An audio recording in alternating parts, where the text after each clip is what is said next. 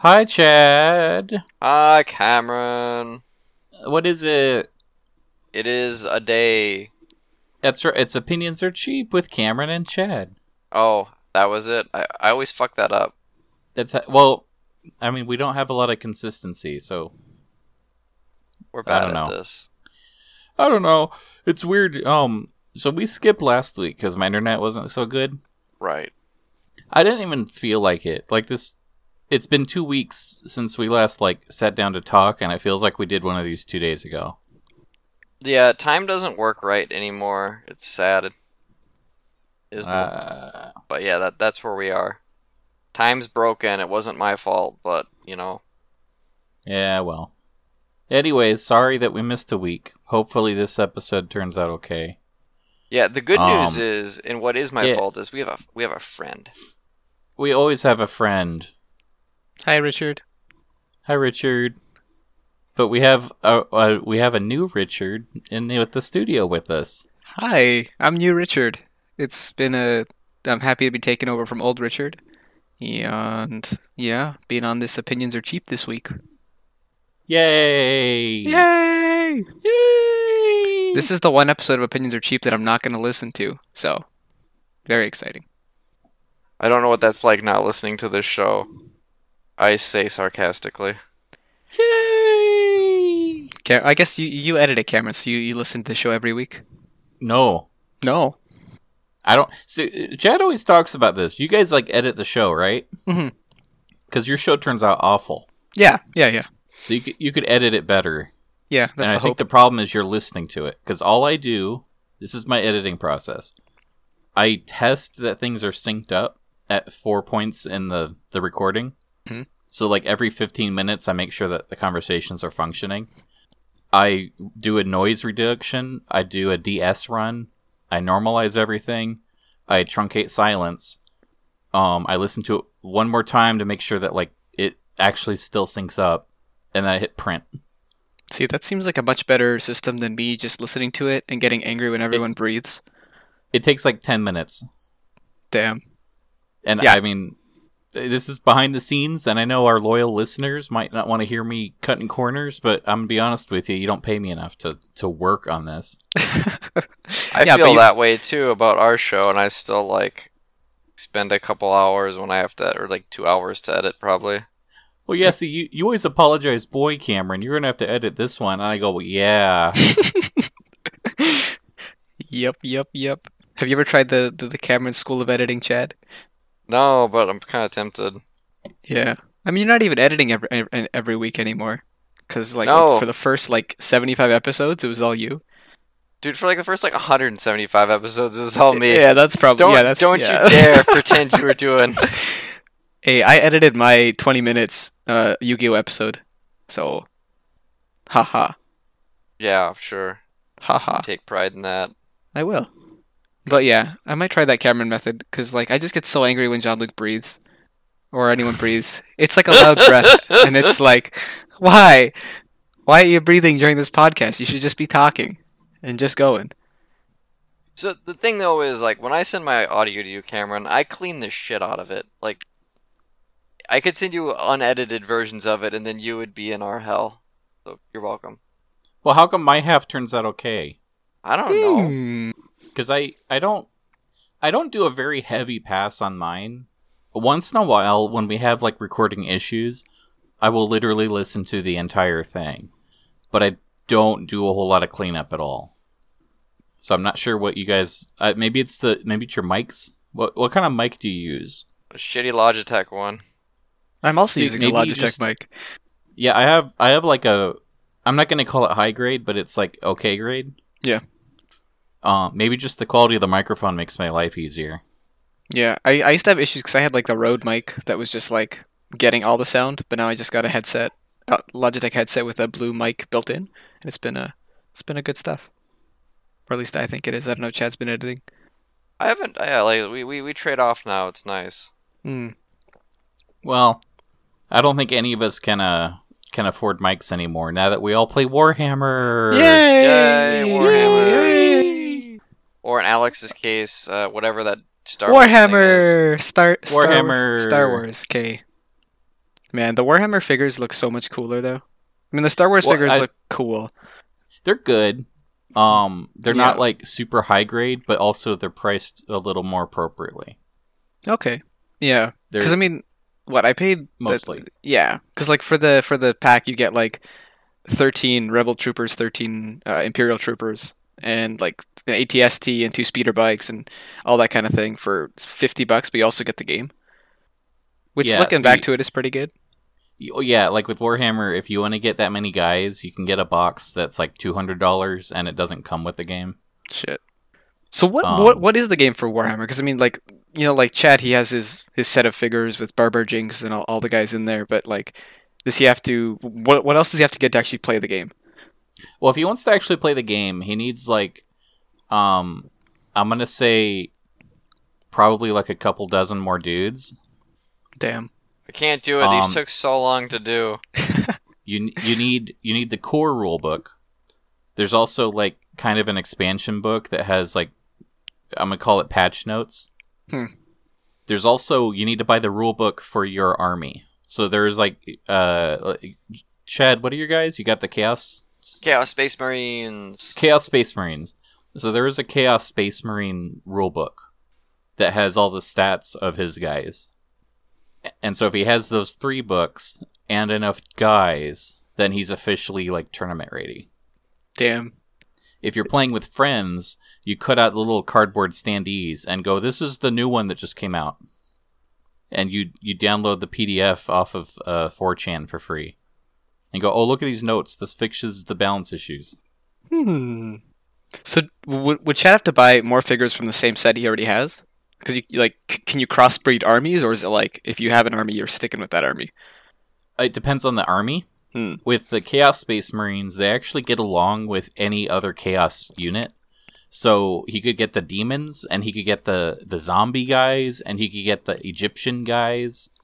Isn't there another Chaos one? Probably. I think there's a few. But you can kind of mix and match.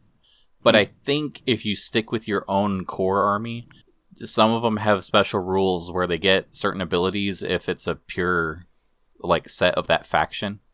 And a lot of the times things are balanced in a way where that's a very tempting bonus. So you would normally only mix and match if you either don't get a bonus or if you're going for a very specific kind of strategy. Like there's one of the army factions is like military, where they're not super soldiers, they're just literal soldiers. But what makes them really good is they have the best tanks and artillery in the game. And they have a lot of very cheap units, so you can kind of like Zerg Rush with a bunch of guys with guns. The risk there is if you get in a situation where long range isn't viable, then you want to have something melee. So you might be bringing in like a little assist squad on the side of like swordmasters or something from a different like squadron, right? But I guess usually you don't see that, and so it sounds like a lot of work. Yeah, it is. It really does. It's funny because I know like you talked about you get these big box sets for like $200, you get like a whole army, and there's YouTube videos on how painting miniatures and assembling them, and it's like I bought this orc set for $200 and it came with like 50 orcs and I'm painting them in batches of 10 so I don't commit suicide. It's like, oh man, my favorite hobbies make me want to commit suicide all the time. Yep, we're doing it right. So why did you guys like, is this your first sort of Warhammer painting experience, or like what's that? Because I think it's the first one for Chad and it's definitely the first one for me. Yep, for me. I've painted miniatures before, like I've gotten little ones for D&D. But my very first, like, actual miniature, are you familiar with Warmachine or Hordes? Yeah. Chad, are you familiar with those? So, they're like, I'm gonna call them, like, budget Warhammer, but that implies that they're cheap, and they're kind of not. Sure. Miniature stuff's expensive, is what I found out, because I definitely looked at other stuff. After, you know, I was working on these, like, oh, this is fun. Are there things cheaper? And it's like, yes, but you're sacrificing a lot of quality. And if you're running for same quality, they're basically the same price. So Warma Hordes is pretty cool.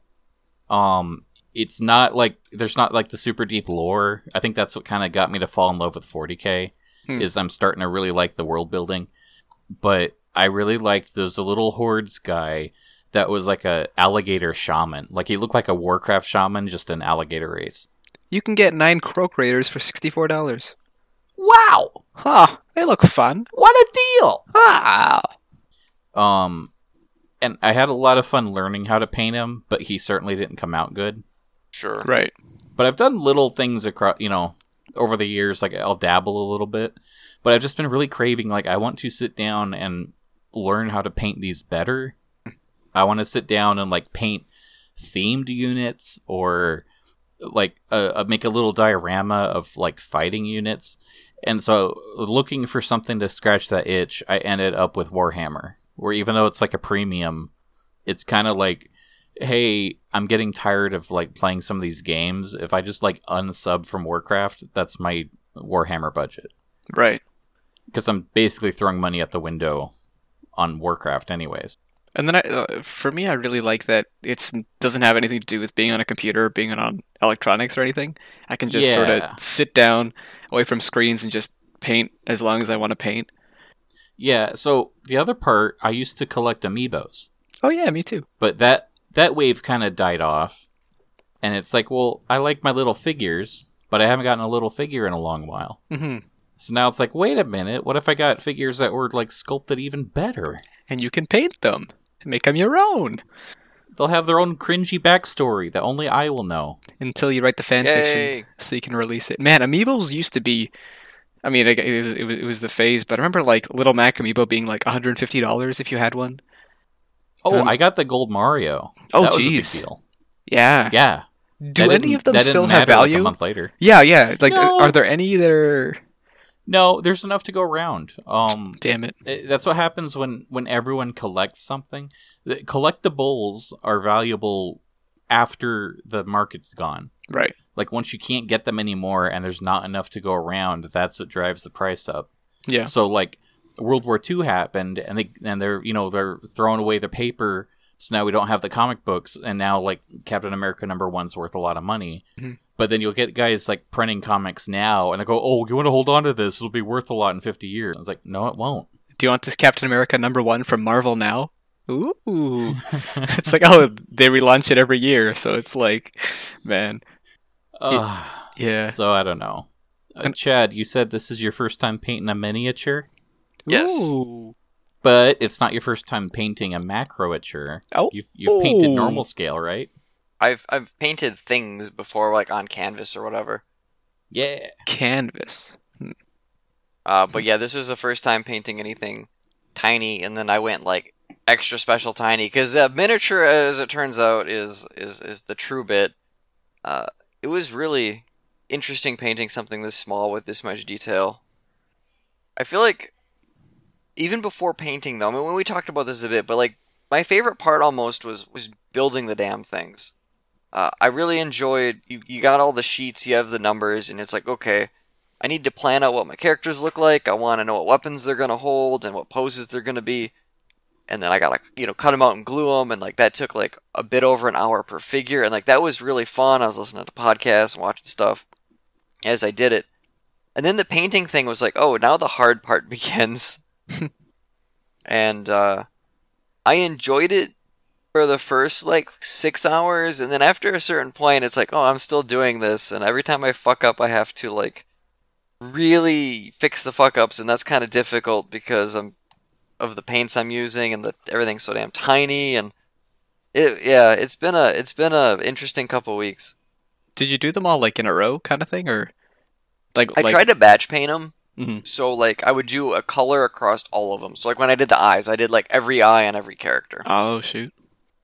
Yeah, I can't draw eyes. It's too small. My paintbrush is not small enough. So I just shadow it. I don't know. Yeah, but Chad, describe how you picked your guys. Because you knew, like, with you didn't want to get into the hobby. You just wanted nice models to paint. Yeah, so right? And I didn't know anything about the lore or any of that stuff. I just knew you were getting Warhammer stuff. And I was like, that sounds like fun. I might not be at work for a while because it might shut down. I need things to occupy my time. And so I was going largely on visuals and then just like what came in the box. Because I wanted to really customize what I got.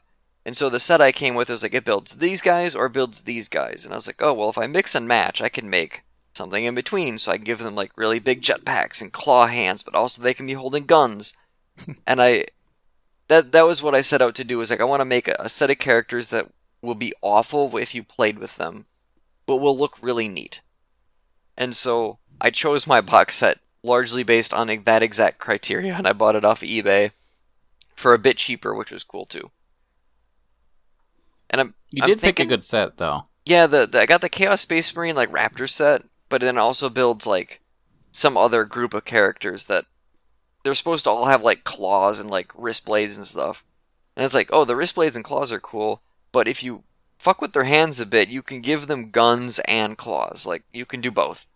Or one guy, like, the arm setup is like, you can have one dude who's holding a big gun that he uses two hands for you, so he's holding like the barrel in one and the stock in the other kind of thing. And it's like, yeah, but if I position this gun in a certain way, he can just be holding this big gun with one hand, and then I can like put a sword in the other hand, and now he's got a gun and a sword, a big gun and a sword. Like, that's neat. So I did that, and the heads were different. Some of them had like really big like devil horns, and I was like, oh, those are cool. I might as well grab a couple of those. Like, so it was really fun building these characters and like trying to give them some level of a story, getting them posed right so it looks like they're ready to fuck some shit up, which evidently not that hard because Warhammer. They're so edgy, and I love it. Yeah, it's great. And so I'm looking at other Warhammer sets I might want next, for when I do decide to do this again. And it's like, no, it's got to be able to build one or the other, so I can use parts from both. Like, I want to continue. That is the thing I do, because I want, like, full customability over what I'm building. Yeah, I have a little, like, plastic container that I'm putting the extra bits in, because it's like, okay, I'm going to be pulling this stuff out later. Mm-hmm. Yeah, with the Star Wars figures, it's like, there's no customizability. It's like, this is how they look, stick them together, paint them. I guess you get the customizability in the painting, but even then, you shouldn't be customizing them all too much if you want them to be able to be played in the game. Like, you can do, like, sure, rebel troopers who are... But they have to all be, like, from basically the movie or, like, a certain kind of theme. Like, you want the ones on Endor, or you want the ones on, you know, the beginning of Episode 4 on the Tantive IV or 4 or what have you. But I just decided to make... Because basically it's two of every one, or you can split them into groups of two. So half of them are going to be like, okay, they're by the book, they're cool figures, and the other ones are going to be like, yeah, this guy's wearing green and yellow, and this guy's got a red eye, and like, don't really care. So half are the cannon fodder, and half are the actual sort of figures. That makes sense. I mean, you gotta have your cannon fodder, right? But also, like, yeah, you want some people to stand out, and that's kind of the fun of it too, is just like trying to create names and stories and stuff for these characters, even if they're like stupid, which is definitely how I went. Like, one of my characters is named Chili Bean. Because why the fuck not? Like, Warhammer's dumb as shit. It really is. Like, honestly, like, Chad, your half mild interest in it is the most appropriate way to enjoy this. I've been watching and listening to videos on, like, the lore on YouTube, and the comedy ones are my favorite because they don't take it seriously, which is, I think, the appropriate thing to do. Because I'm listening to, like, two videos on orcs, right? And one of them's like, these are the big smashy boys, they're dumb as shit, and if they believe a thing, it works, because that's how their technology works. I'm like, fuck yeah. The other one is like, these are the orcs, they're the green horde that kills worlds, and what they believe works. And it's like, okay, when you say it that way, it doesn't work, it's stupid.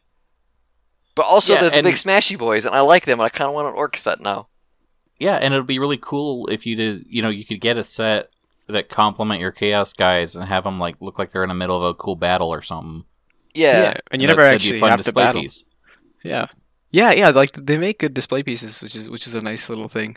I mean, they are small, so like just to even taking pictures of these, I had to get like the right color angle and just like light and everything, because if you want to get the details, sometimes it's hard to see. But also kind of works out because none of my guys have eyes, so it's like, don't look too close. It's fine. They can't see you. You can't see them. Oh man, yeah, painting fine, eyes. Your dudes look like little soldiers. I mean, I think they turned out really nice. Yeah, thanks. Yeah, I was surprised at how they turned out, because I've never like really done much painting or art kind of thing. My writing is really bad, so it's like, oh, it kind of felt like, oh, I can actually do this. And everyone that I do, I'm sort of excited for.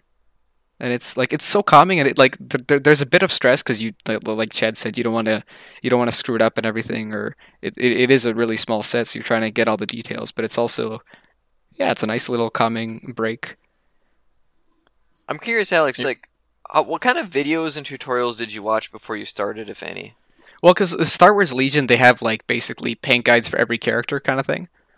So I just sort of watched like a couple of those, and then I like got halfway through a video and then kind of was like, well, this is kind of dry, I understand. But they also have step-by-step sort of like, these are the paints you need to use for this step, this is the layers you got to do, which I did for a couple of them, which are just available on the Star Wars Legion thing.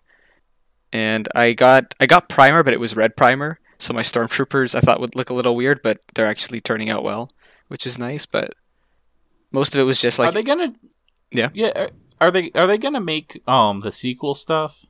I don't know, because they just came out with the Clone Wars stuff like recently, like in the last year. Yeah, which I honestly would buy First Order stormtroopers. Yeah, and I would paint them like the Executioners with the half black helmet.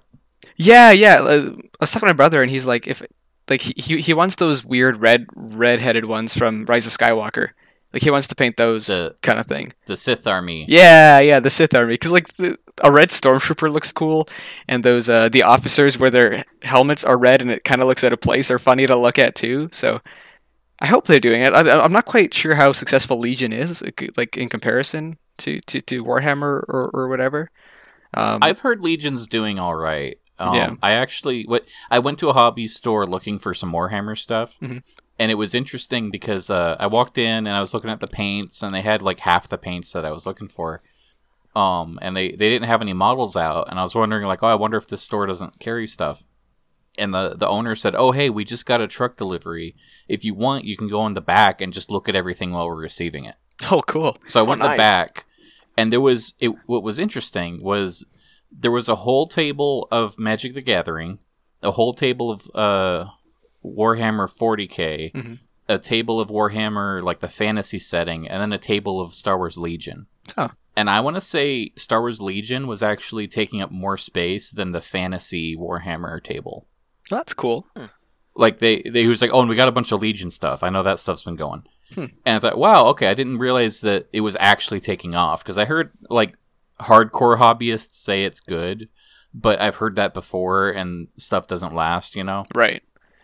I guess the Star Wars name does give it sort of a boost, which is probably the reason that I got into it. Because I remember, like, because I bought this, I didn't buy it to paint. I bought it originally, or was looking at it, because I wanted to play like a Star Wars game while I'm at home. Yeah, my brother's at home, right? So I was like, oh, I'll get this, and I got my set, and I'm like, they're not even painted.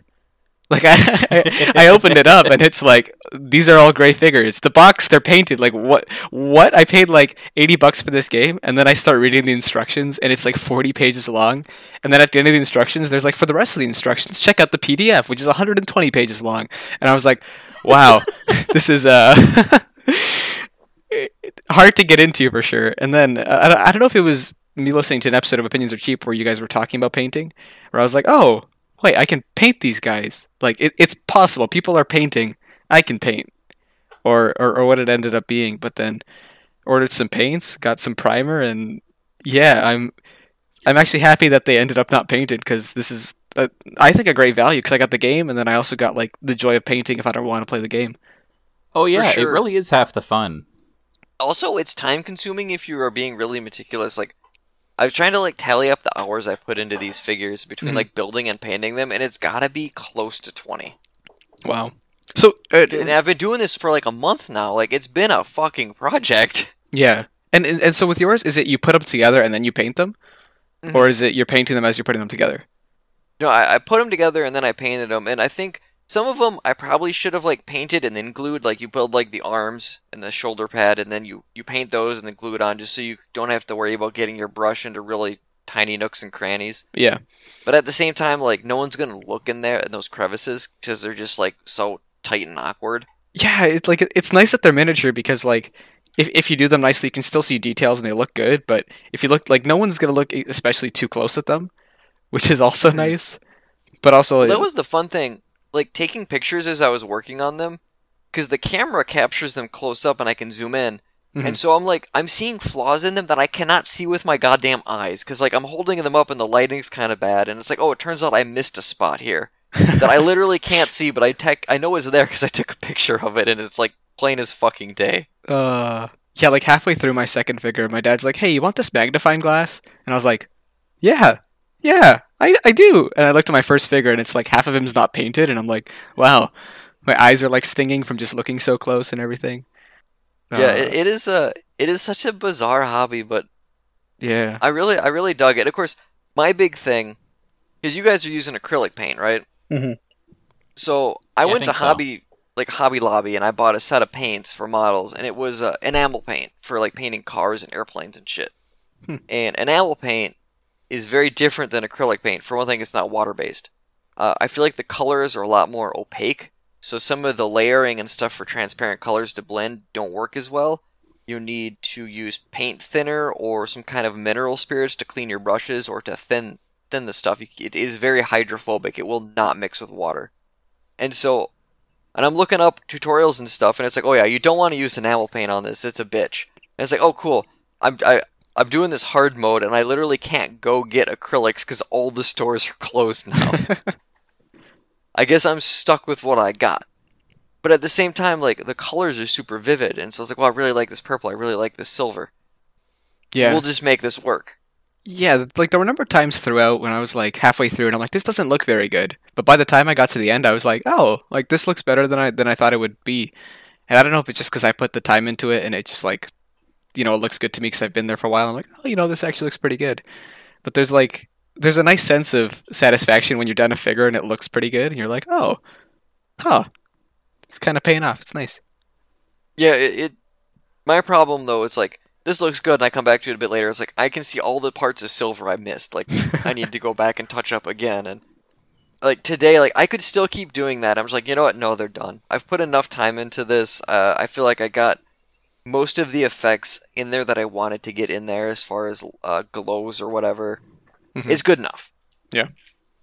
I honestly really do like yours, Chad, though. They look really good. Yeah. Like I got a picture of it here. I'm gonna take all our pictures, and I'm gonna put them in like an imager folder or something, and that'll be in the description here. Nice. So you guys can listen and see. Listen and see. Yeah, today was a bravery test because I was finishing them up, and I was like, okay, I don't know if a wash is gonna work with this kind of paint. Because in order to thin it, I have to use paint thinner. But if you dunk these things in paint thinner, it will literally eat the paint and rub it off. Right. So this is going to be interesting. And so I ended up making kind of a dark brown red that I wanted to do over the silver and kind of weather it a little bit in some of the big silver areas. And so the first part I did, it was definitely like not thin enough. And I basically just repainted it the wrong color. And I was like, fuck. So I took my brush, and I took a bunch of paint thinner, and I just, like, ran the brush through some paint thinner. So I didn't mix any of, like, this color I had, like, this big glob of color. And then I tried that, and that ended up working. I was able to dab it on, and then I took a dry brush and got the excess off. And it's like, okay, this got into the cracks, it darkened it a bit, but I'm still getting that silver through. Mm-hmm. And so I can do a wash with this, it requires a bit more work. And you can dry brush with it. And that actually works pretty well, and then you can regular paint with it. So all of the main techniques you can do with enamel paint. It's just a little more difficult, and you need a couple extra brushes to deal with the excess, because it's so tacky that you can't just soak it back up with the brush you're using. So if you're doing it again, or when you're doing it again, are you going to stick with your paints, or are you going to get new ones? I'll probably stick with what I got, because I got a shitload left. Yeah. They turned out good, too. Yeah. It is harder to work with, but honestly, there are benefits to using it. Yeah, I love the gold sword there with like it's got like the darkness there too, and it looks like it's like dirty and dingy, but still like shiny. It's really cool. Yeah, it was really fun messing with the gold weapons because I knew I wanted to do that for the weapons. Because I thought it would look really striking, but then dry brushing with the black to try to get the details out, and then it made them look really weathered. Like, man, these guns are filthy, and I think that looked. That ended up being a good thing, and there was a couple things I tried to do with the guns, and the swords, and I ended up starting over and just repainting them gold, and Like, okay, that didn't work. Let's not worry about all the little details. I do not have the skill or time to stress over all of them. And dry brushing's great because it really does bring out those little bits without a lot of effort. Oh, yeah, you know, on that point, Chad, you mentioned about, like, watching tutorials and stuff online. I know you had a favorite that you wouldn't watch in, like, almost as much as Bob Ross, but if anybody out there wants to paint, there are an infinite amount of great resources. If you just go to YouTube and type in whatever, like, unit you bought, there's probably a really specific one about, here's how I did this specific Legion with this one effect that made them look very cool and unique. Yeah, I really liked Midwinter Minis, which is like this UK couple. The guy paints and like his fiance makes fun of him while he does it. So it's really funny, but he's also like really, really good at speed painting these things and will teach you a shitload of great techniques on how to do it. Nice. And then Goobertown Hobbies is the other one where it's like this one dude named Brent and his cats get in the way all the time because he's got cats. And he's like really calm and he's always just trying to have like the most fun even if the results aren't always perfect. And so he's another good one to watch for if you just like just starting out. Those two channels are going to teach you a lot, and they're just really entertaining YouTube channels. Yeah, I think like as we mentioned, it can definitely be intimidating to get into, and especially if you're just like listening to this and you haven't painted, and you're like, yeah, that seems like a lot of work and effort. But I mean, once you have it, it's kind of like it's not as complex as it comes off. I'd say you just kind of take your time and do it, and there's so many resources out there for it. The other thing, too, is to be smart about it. Like, if you do things in the proper layers, you don't really have to go back and fix your mistakes. And the big problem I did with my guys is that I did not do them in the proper layers. I thought I was doing it that way. And then I realized, like, midway through, it's like, oh, no, I probably should have done this color next and then this color, because then I could touch up as I went instead of needing to go back a couple steps and touch up. And you learn that as you go. I don't know if you can, like, completely plan that ahead without making a few mistakes. For sure. Just get a lot of figures, and if you screw some up, you have more, so it's all good. So, I mean, Cameron, you're doing the Warhammer ones, but have you thought about doing Star Wars? Because I know you're a big Star Wars fan, or is it sort of like... Yeah, well, I have, but I guess my problem is if I got a Star Wars one, I take the Star Wars lore like really serious. So I was thinking about like, well, maybe I could just get that little Darth Vader. Because I like Darth Vader. Yeah. But it's like, that's just a black unit, and I'll paint his sword red. Like, there's only so much detailing I could do on it. Right.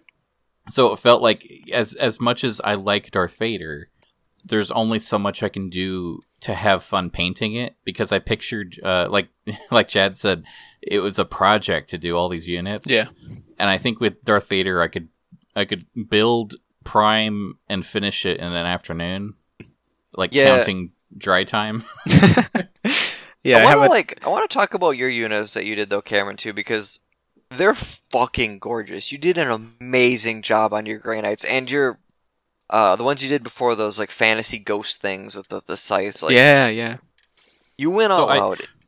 Yeah, well, I want to get into it. I guess what I originally wanted to do was paint, and when I went to the store, I was like completely overwhelmed with all the stuff they had in the store. But I ended up getting a like a board game copy. It's like a baby starter set of the fantasy guys, and I got these ghosts. And I thought, okay, I'll paint the ghosts, and they're fighting the paladins, and I'll let my dad paint the paladins, and we can play together. And I just fell in love with the whole process. But I got my Night Haunt guys here, and I'll try to describe the details. But I tried really hard to make the ghosts look like they do not belong on the base. Like, they're shaded completely different and lit differently.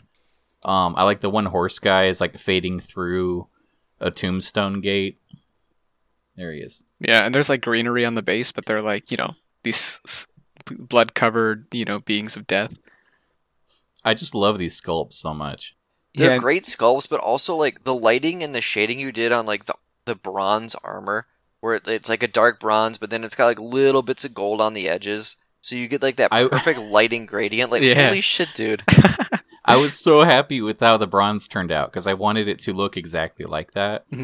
So this was a layer of it's a dark gold color, and then I dry brushed over it with brown, and then I dry brushed the highlights with silver, And then I dry brushed over that with a brown wash completely.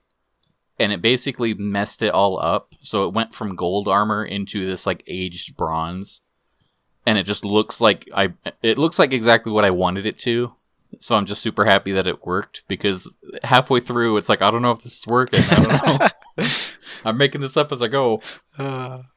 So did you like, I don't know how many tutorials you watched then, Cameron, because I definitely did a handful, because it looks like either you're really good at art stuff or you watch people paint this and were like, okay, that's how I'm going to do it. Like it, because these look really professional. You did like the highlights perfect. Everything just comes together and they look really, really good. Well, I wonder if I can find it. So like I said, this isn't my first miniature I painted. Sure. I read a tutorial like 15 years ago when I first got into Dungeons and Dragons with my brother. Mm-hmm. It's like, oh, I got a little miniature. And I have a picture of one of my first ones. I got really brave. You know how normally like your first miniature is going to be like a wizard and you paint him purple? Yeah. Sure. Or a dwarf and you paint him brown. So I got a mermaid and I decided clownfish. Oh my gosh. So I got this really old one here. You know, looks pretty good.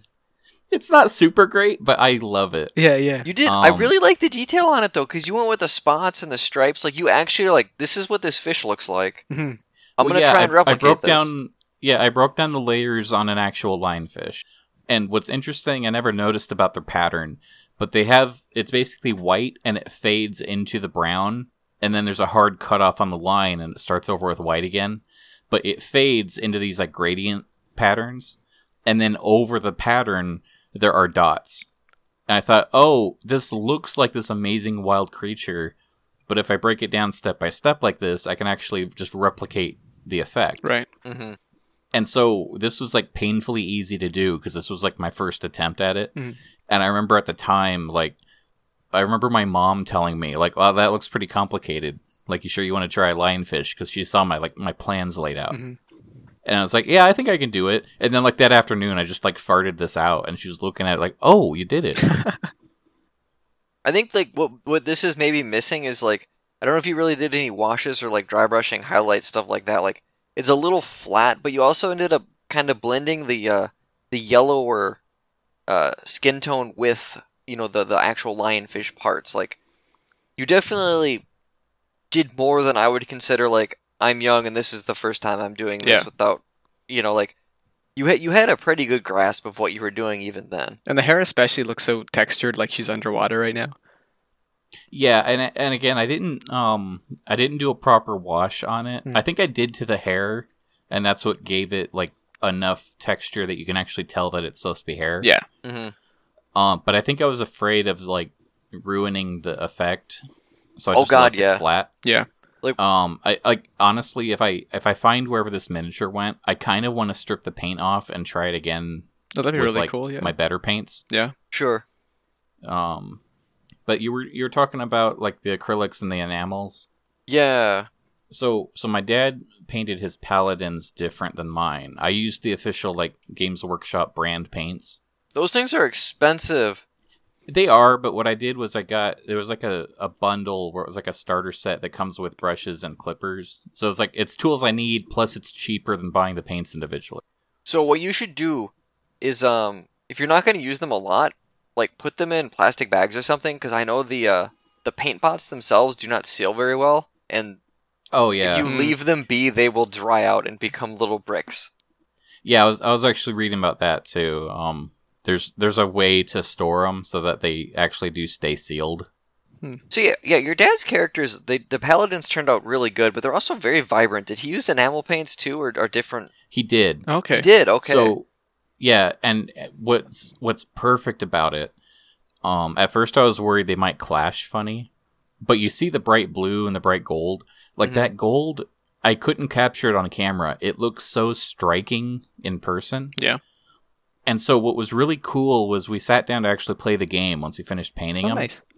And seeing my gross, dirty ghosts versus these, like, holy paladins commanding thunder. And light bounces off of every single edge on every single piece. And it was this like great theming where it actually like leaned into the lore of the power that they bring. Yeah, it almost wouldn't look like it wouldn't fit if you didn't use enamel paint, right? Like that shininess leans so much into it. It really does. I was happy with how they turned out. He was worried about like painting them poorly and ruining them, and it's like, nah, the points to have fun. I don't care.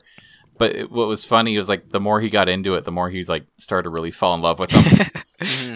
Is he doing more? Is he hooked? No, this is probably it for now. Okay. But honestly, it was so much fun painting like with him. Yeah. That if the opportunity comes up, I'll definitely just do more. Yeah. My brother's on the other end because we bought the Legion set. So you get your Stormtroopers, you get your Rebel guys. So I'm like, okay, I'll do the Rebel guys. You can do the Stormtroopers.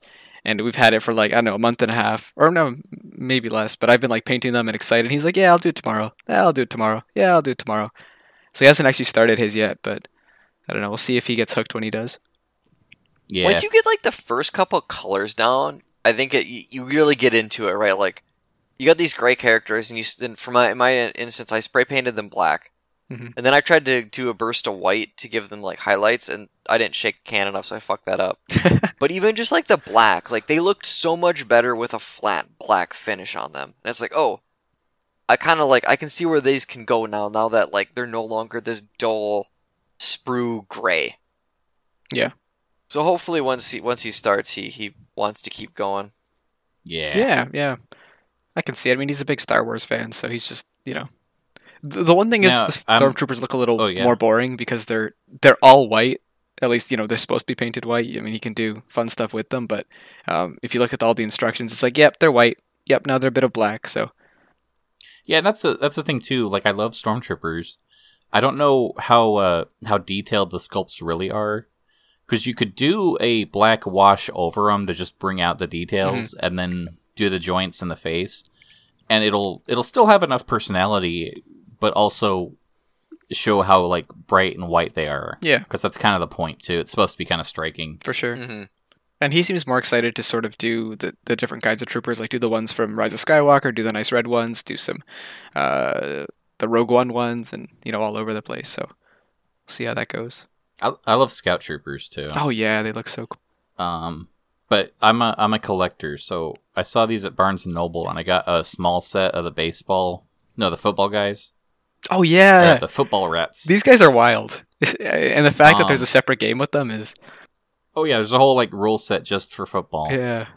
I'm not done painting these. I was waiting for my better red paint to come in, and I want to touch up and redo the capes, mm-hmm. and maybe fix some details.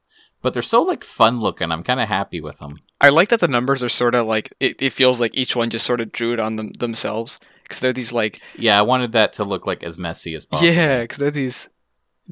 You know... They're these rats, and they're wearing these, like... They're playing in, like, this football game, and it's so much fun. And super edgy. It's great. I'm just, like, amazed at, like, once again, like, the highlights you managed to do, like, on the fingers. But then you have, like, the dark black claws, and... Like, I can definitely tell you put a lot of thought and work into these, like, football-playing ratmen. Right. And that's what's so fucking dumb and fun about Warhammer. Everything is so stupid and edgy-looking, but it looks cool because, like, at one point we were all 14, and we thought this garbage was cool. Like... Yeah. It's still cool. It is. And you make it by yourself, and it's like, oh. You have to read the expanded universe. You don't realize the might behind each of their claws. How many Warhammer books are there, Cameron? What? Are there a lot of Warhammer books, like novels and stuff that add lore and stuff? Or is it like... So you know how, like, Dungeons & Dragons has books? Yeah. So that's cute that they're trying to catch up.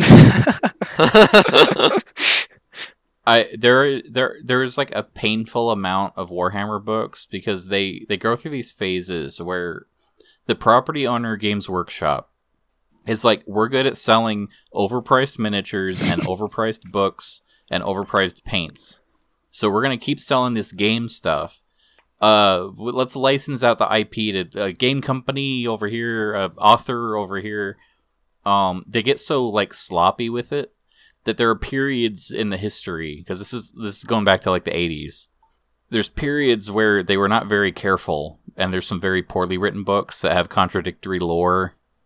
and there are like weird game situations that complicate things.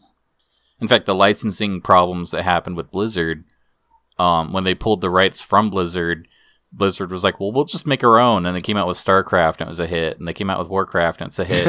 And then that became more of a household name, which, like, eats into, like, there's a great thing that'll happen. Sometimes if you talk to somebody who likes Warhammer, and they show you a picture of their Warhammer character, and you go, oh, a Space Marine, like, from StarCraft? And, like, their head will explode. Because they get so frustrated about it. I remember when I first saw the Tyranid, I was like, holy shit, Blizzard ripped off this so hard. They really did. Also, the Space Marine, like, in StarCraft, it is called a Space Marine, and it's the exact same build and color as the Space Marine in Warhammer. How did they legally, like, finagle that? That it was a very long battle. Yeah. I think the argument was, Games Workshop doesn't make video games. Like, it's that stupid. Wow. I think the story that I was told was that they just had a very bad lawyer, because I think the case could have been made very easily, but Blizzard had a good lawyer, and Games Workshop was like, well, this is a slam dunk, let's save some money. And then you get, like, normie people who don't know what the fuck miniatures or video games are, and are just like, well, this sounds different to me. They, like, hired their nephew to have his first case, and oof. Pretty much. Yeah. But the coup de grace, like, my favorite thing that I'm actually, like, working on is I want to have, like, a serious Grey Knight army. Ooh. Like, to actual play matches with? Yeah, like, my plan is in a year or two to have, like, a workable army that I can actually play the game with. I feel like that's a good timeline for these two. Because, like, rushing them and everything, like, I'm sure if you want to have an actual workable army, you're going to have to put, like, crazy amount of refinement work into them. I honestly, the work part, I can find time for. It's the money part I want to make sure I don't want to just, like, throw $1,000 on eBay and get, like, some dumb models that I'll get bored of. Is that how much it would cost you to finish your set, you think? Oh, I honestly, I haven't even done the math, really. God, I love the swords you did. Yeah, that's like the blue. Oh my god, it actually looks like a shimmering blade with some like sun reflections on. They got these stupid psychic swords that are such a pain to paint. I kind of hate them. I was literally going back and forth and like, should I even bother? Because that's what they're canonically supposed to look like. Yeah.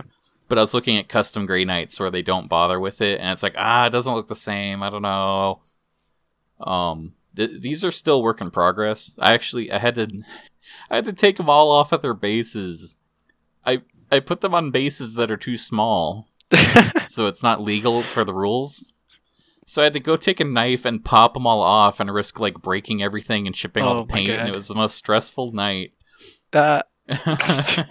So wait, but don't they come with the bases, or you just put them on the wrong ones? No, they do come with bases, but they come with flat bases. Oh, okay. And what I did was I found like a cheap set of Games Workshop sells these like better bases that have like details etched into them. So I don't know if you can really tell, but there's like metal sheeting. Yeah. I don't know if it really comes across in this. It kind of looks like a sewer grate. It's got a bit of detail in there. Yeah, and so I painted them too, and it looked up, like rusted out and stuff. But they're just, I didn't realize they were a different size. So I finished painting the bases, and I glued them to the bases, and I posted a picture online and asked, how are these doing? And someone said, wow, those are really good. You put them on too small for Terminator units. They have to be 6 millimeters, not 5. Fuck. And I was like, oh no. And the fact they can tell from a picture, just like 6 to 5 millimeters. Well, you kind of can, because I guess it's the legs. On one of these, the feet kind of like cross over, and it's like the base should actually cover like the bulk of the mass, right? So it's like, oh no, I didn't even think about that. Part of me's like, can't you just pretend they're 6 millimeter and not give a shit? I mean, you could, but part of what I'm having fun with, at least with these guys, is taking them serious, right? Okay. You did drill out the guns. Yeah. Oh really? Yeah, I have a very small drill bit, and I literally drilled holes into the wrist guns. Oh, that's cool. Because the sculpt is just flat. Mm-hmm. So it's such a minor detail that you may not notice, and it's the sort of thing where if you leave them flat, you can tell that they weren't drilled. If you drill them, you don't notice anything. Right. Where it's like you're working for par. Yeah. It is nice. But I got like the aged paper and the, you know, I'm happy with how they're coming along. I have a few more details to do, and yeah, they're looking good. I have to redo the bases too. I think I'm actually gonna do a technique where you take sand and you just glue the sand to the base, and then you paint over the sand to make it look like Mars. Oh, cool. And it's really easy and cheap to do, so I'm gonna have fun experimenting with that too. Nice. That was one thing I don't like how my bases turned out. Like, I tried to do what I could to give them some variety, so I dry brushed them with a bunch of different colors to try and make it look kind of rocky or sandy or whatever, just to make them not so flat. But, like, in an ideal world, I'd be able to go to a store and get, like, aquarium gravel or something to glue down and then, like, paint them, like, fun rock colors. Yeah. Or go to, like, the weird hippie shop that sells, like, healing crystals, get really tiny ones to glue down, like, they're crawling over, like, this weird rocky, bright, you know... Because I like the bright colors. I mean, I went with a purple as my main color. And so I wanted to do that. Nothing of that sort is open. And so it's like, oh, I guess let's deal with what I got. But at a certain point, too, I've put so many hours into this. I was like, I don't need to put an extra couple hours into what they're fucking standing on. It's not a big deal. Yeah. Only one of my guys actually put stuff on the base. And I literally just went outside into a planter, took dirt, threw it on there, and then threw like a leaf. And I'm like, oh, it kind of works with him. I don't know. Yeah, so there's another interesting technique. I don't know if either of you guys have seen this. The picture's uploading very slowly. Where so is I'm it? I'm going to keep talking, so it sounds like there's content. Okay, content. I like content.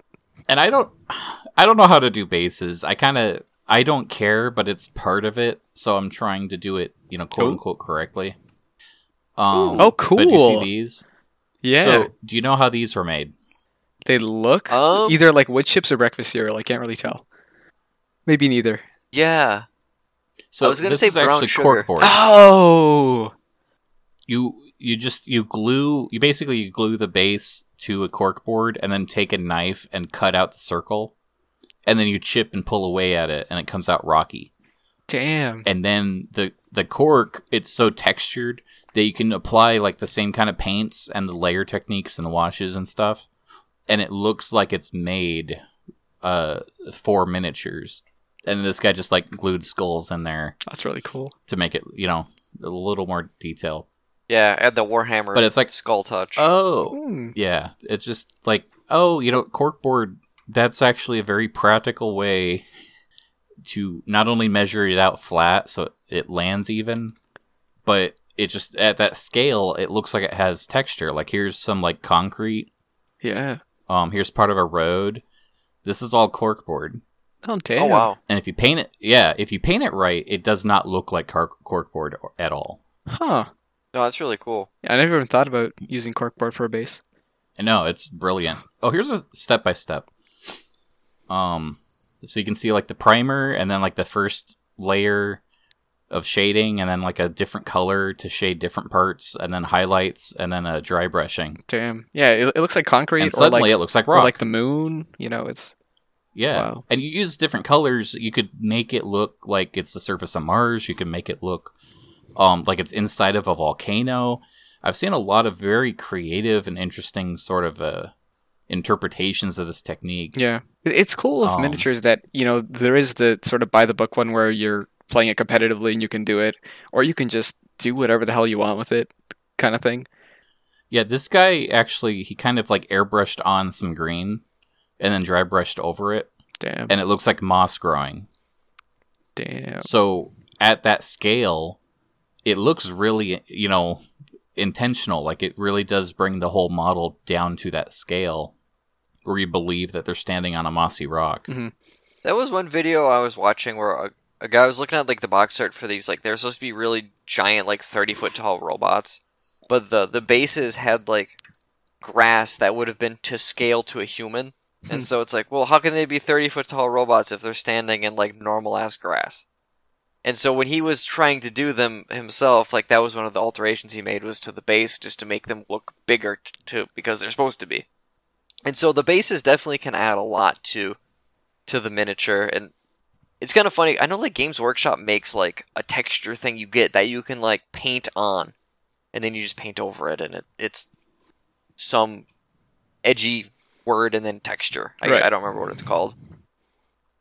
But of all of, like, their products I could see buying, like, that would be the one to get, because it's just like, oh, you literally paint on or scrape on the texture, and you can do whatever you want to it, and then it's there. And now you have rocks, and depending on how you paint it, you have bigger rocks or smaller rocks or whatever. Right. Yes. Yeah, I think I want to try the corkboard thing, though. That sounds really cool, and the possibilities with that. Is that a bunch of corkboards? And it's also... Yeah, it's also... Yeah, this is... So that also shows, like, the variety, so... None of it looks the same. Just because you're going to be cutting and breaking it out unique. So it kind of adds personality that way, too. It's interesting. It's a fun way to do it. Mm-hmm. I can see how people get carried away with this and get, like, 40, 50 figures. And, like, it's their main hobby. Which, maybe not carried away. It's just their main hobby kind of thing. Like, there's a lot to do in it. Yeah. And what's neat, too, with the corkboard is that it's pretty cheap. You can get, like, a sheet at Office Depot. They don't know you're going to cut it up. Right. So they're not paying, they're not asking for hobby prices. Yeah, so, like, how much do bases cost? Or, like, the one you were looking at, Chad, the kid or what have you? Cameron, you bought bases, right? Oh, yeah, right. But I bought, like, I bought half a box on eBay for, like, less than, it was, like, underpriced. And I can't remember how much I spent. Oh, okay. Because if it's a Games Workshop thing, it's probably pretty expensive. They don't give their stuff away. Yeah, it was... I want to say that it was, like, under $1 for each one, though. Okay. Because it was, like, they sell a box of, like, 40 bases. Mm-hmm. And I got 2 sheets. So I think it's 20. Yeah. And I don't think I spent $20 on this. That's good. I mean, and the amount of money that you're paying per figure, like, an extra $1 for a base is, not too bad there. You can rationalize it pretty well. Yeah, for sure. I do want to say one thing, though. If you go back up and look at the fantasy ones, they come with bases. I don't know why the sci-fi ones don't, but the fantasy ones, each unit has a unique build. Huh. So, like, this one ghost has a tombstone, and this other one's, like, climbing on top of a tree, and it's really neat, and they're really fun to paint. And then when I got to the sci-fi guys, I put them on that little flat thing, and I'm like, oh... I gotta figure this out. So it didn't come with a base at all? So for these fantasy guys, though, did you have to build them? Yeah. But is there only, like, one way to build them, though? There were different weapons. I don't think you can tell, but one of the horse guys has a drum instead of a pole arm. Or these aren't pole arms, they're scythes. Yeah. But he has a drum. Oh, yeah. He's like a war drum kind of thing? Yeah. He's the one faded in the background. Which is... That's another funny thing with the... I know Chad brought up, like, mixing and matching some of the parts. When I got my Paladin guys, I just thought, oh, they'll look cool, because they look cool on the box. And I'm reading the rules, and they have, like, 4 different options for weapons. And it's like, oh, no, I don't know what the meta is. I want them to have hammers, but I don't know if they can all have hammers. Oh, no, that's against the rules. Only one can have a hammer. So the meta, like... See, that's stupid. Because in Overwatch, like, in games, metas change pretty often. So, you put in all this effort, you spend, like, let's say, $300 on figures, and then the meta changes? Is that what happens? Like, does it happen that often, or? So, yeah. Oh, my gosh. What's really interesting, this is, like, a little behind the scenes on just how the game design works, but, like I told you, there's, like, the core rule book, and then you have, like, your army rule book. Now, they're going to put out errata, so that you can just find for free on the website. And it's just, like, that's basic patch notes that, you should actually get 2 rerolls on this one. Or this spell, that's no longer tournament legal. There's a problem with it. We'll redesign it. Now, they're doing this, like, massive wave of redesigning and adding new spells to each army. But it comes out in these, like, quarterly patches. So what they're doing is... There's a separate book, and it's a series called Psychic Awakening, and it's like, okay, part of the gameplay is that everyone has a psychic phase, so we're going to just give everyone more spells, and the armies that don't use magic they'll just also get bonuses, but it's going to be part of this like Psychic Awakening thing. Mm-hmm. So there's a book called Psychic Awakening that will cover like 5 armies, and they release one of these like every 6 months or something for different armies. So if you look up like my Grey Knights, they're in one of those Psychic Awakening books, but it also covers like 2 other armies that I don't use. So it's like, I'm not going to buy that. I'm going to look it up online for free. Right. Right. But when that book came out, Grey Knights were literally like unusable, and now it changed some of their spells, and now they're usable. Hmm. And it's like, oh, I feel really bad for people that like these guys' aesthetic, and maybe they bought the models because they look neat. Yeah. Or maybe they used to play back in 6th edition, but now in 8th edition, yeah, Grey Knights aren't good anymore. And then they release a book, and it's like, Grey Knights are good again. And it's like, well, I can't keep up. It's almost like a stock thing where you're like, okay, you should have like 2 or 3 armies, and one of them should be good at one time, or at least usable, and things cycle and everything. But if you're just buying some people literally do that. I've seen, I've been reading a lot of threads. I watched some videos. I listened to a couple podcasts. I'm like absorbing a lot. And a lot of people, they have their go-to, or they have their favorite, or they have their poster child, their little baby that they keep on their desk. They love their Grey Knight, or they love their Battle Sister. But they know that they're never going to take this unit to the table again until Games Workshop fixes this damn game. And that's why they're working on this unit over here, or that army over there. It's like everybody always kind of has like, oh, right now, long range is the meta. And like I'm looking at a... I want to collect maybe some of the Tyranids, because they just look neat. But the ones that look the most neat are all like melee units. Hmm. And it's like, well, everything I'm reading, these are the worst Tyranids to own. So it's like, I don't know if I want to bother. That's the thing is, I think it might be kind of fun, depending on where we go with this in the next like 6 or 7 months, to choose a set and I'll paint it. And see what we come up with, like build and paint. Mm-hmm. And to me, the Tyranids are almost the most flexible, because their lore is just like wherever they are, they steal like genetics from that. So they always look different colors, and they have different shapes and different weapons. And so it would still be in the lore, but also they're just really fucking cool bug monsters, and I want to buy a set or 2 of those to paint them, because I want to see what I can do with them. And I got like some really cool colors yet that like I got this teal I really want to use as like a main color, and it might be neat on like a gross bug to have like a teal armor plates and then like brown or something. So I'm kind of thinking like, because I definitely don't care about the meta. I'm all about like, does it look cool? And the thing is like these cooler sets are like you're throwing like $40 at them though. And so you have to balance, like, do I want to throw $40 at this project that is only going to sit on my bookshelf? But it might be fun to try and pick a set we all like, and then like see what we do with them. Yeah, and that would be fun. It's also frustrating the way that some of the units are just, they're valued at different ways. Mm. Because like you can find a starter set where it's like it's $80, but it comes with all these guys, or you can get this one helicopter for $85. And it's like, oh, is that helicopter as good as all those like 10 guys? It's like, no, actually the helicopters are out of the meta. Don't buy that one. And it's like, why is it $5 more than the 10 guys that are useful? Right. That was a thing. I was watching someone paint a Tyranid set that I thought looked cool, and like the whole comment section was like, it's like, yeah, they look neat, but they're garbage. Don't buy them. Like, spend your army points on another set of these guys because they do more damage. Yeah. And I wonder if the balancing in the game is based on like, well, you know, these are like, everyone's buying these aren't selling, we should switch it up so people also buy these. Or if it's like, I'm very fascinated by the way that they balance this game. I am too. And game balance is an interesting thing. I know we've talked about it in the past, but something that's kind of frustrating right now with like internet culture. I notice there's a lot of conversations, like if you look up Overwatch and you look up Overwatch meta, there's going to be people that say, oh, blank, blank, blank. Those are the 3 characters you need to have. Right. If no one on your team is good with any of those characters, just because the characters are mathematically more successful in tournament settings does not mean that's your team's highest chance of success.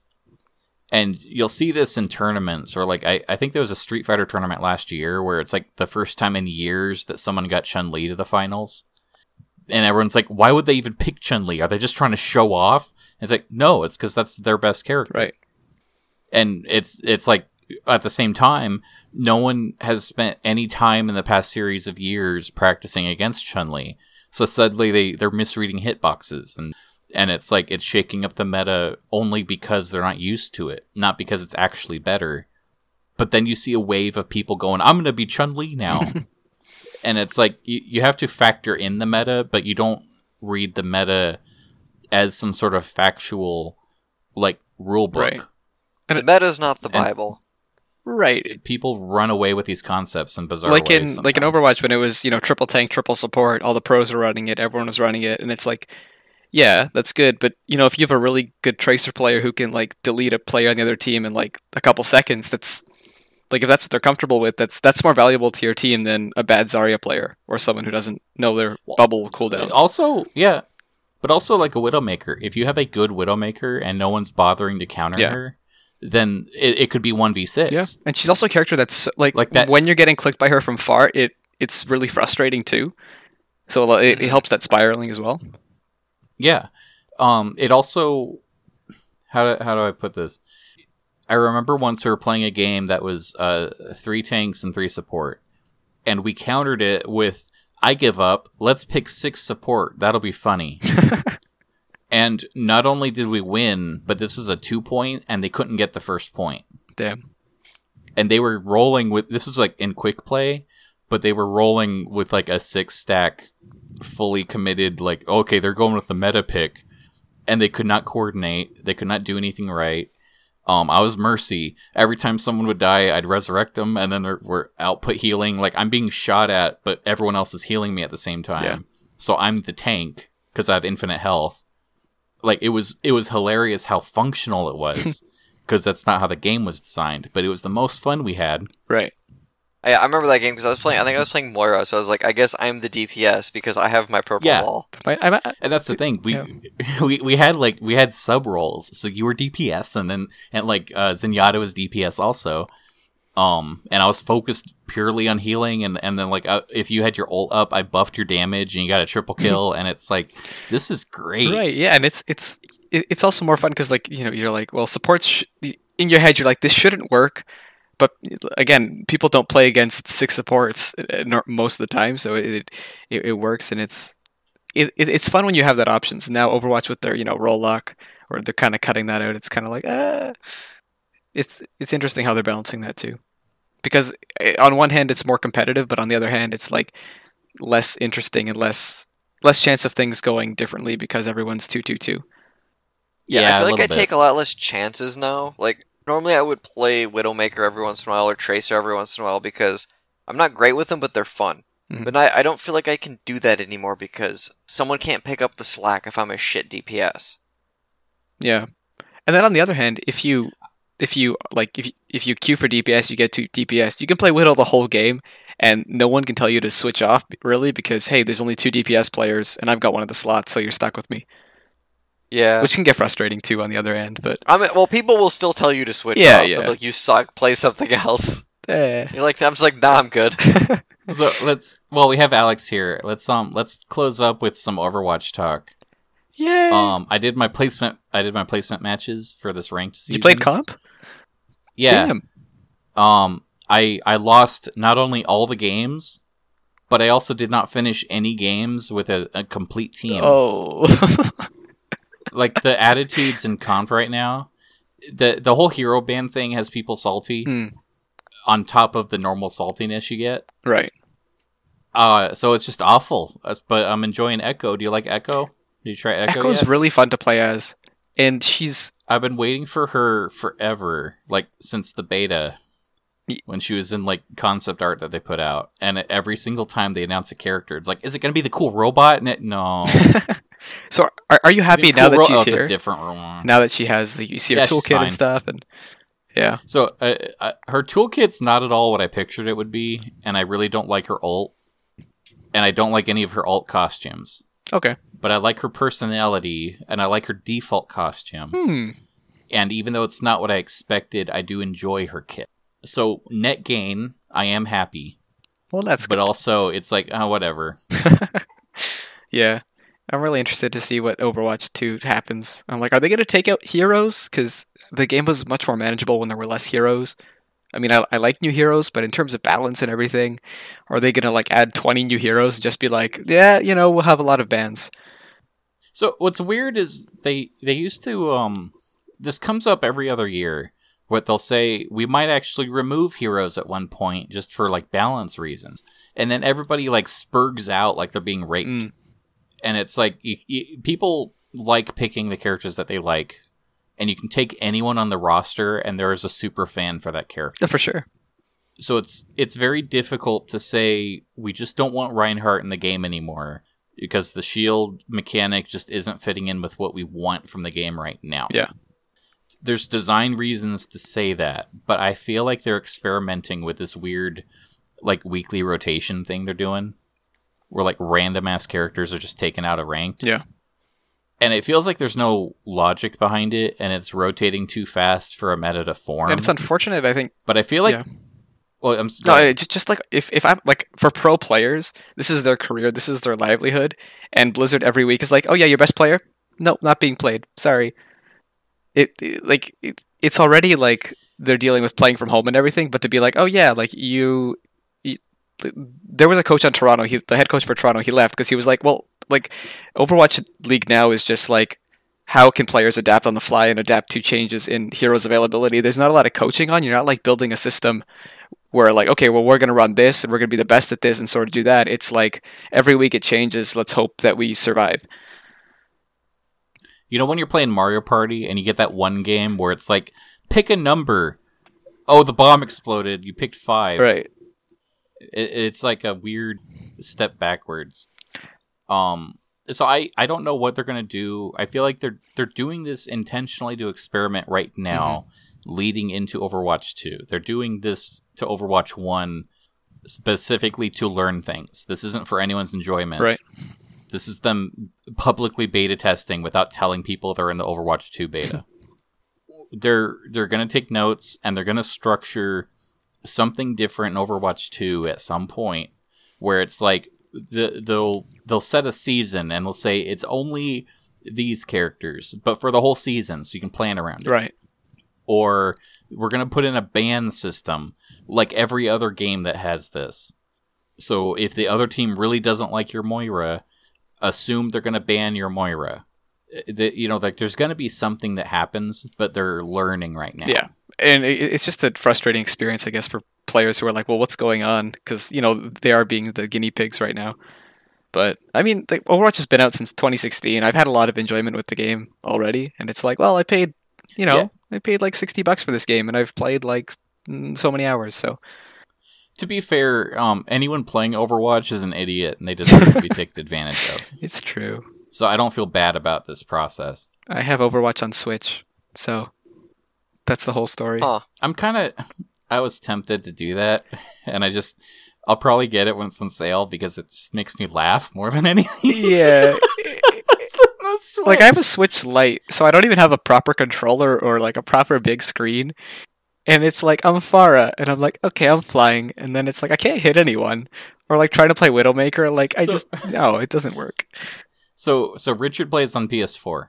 Okay. And he doesn't play it religiously, but once in a while, like, he'll say, oh, I heard on a podcast that a new character came out.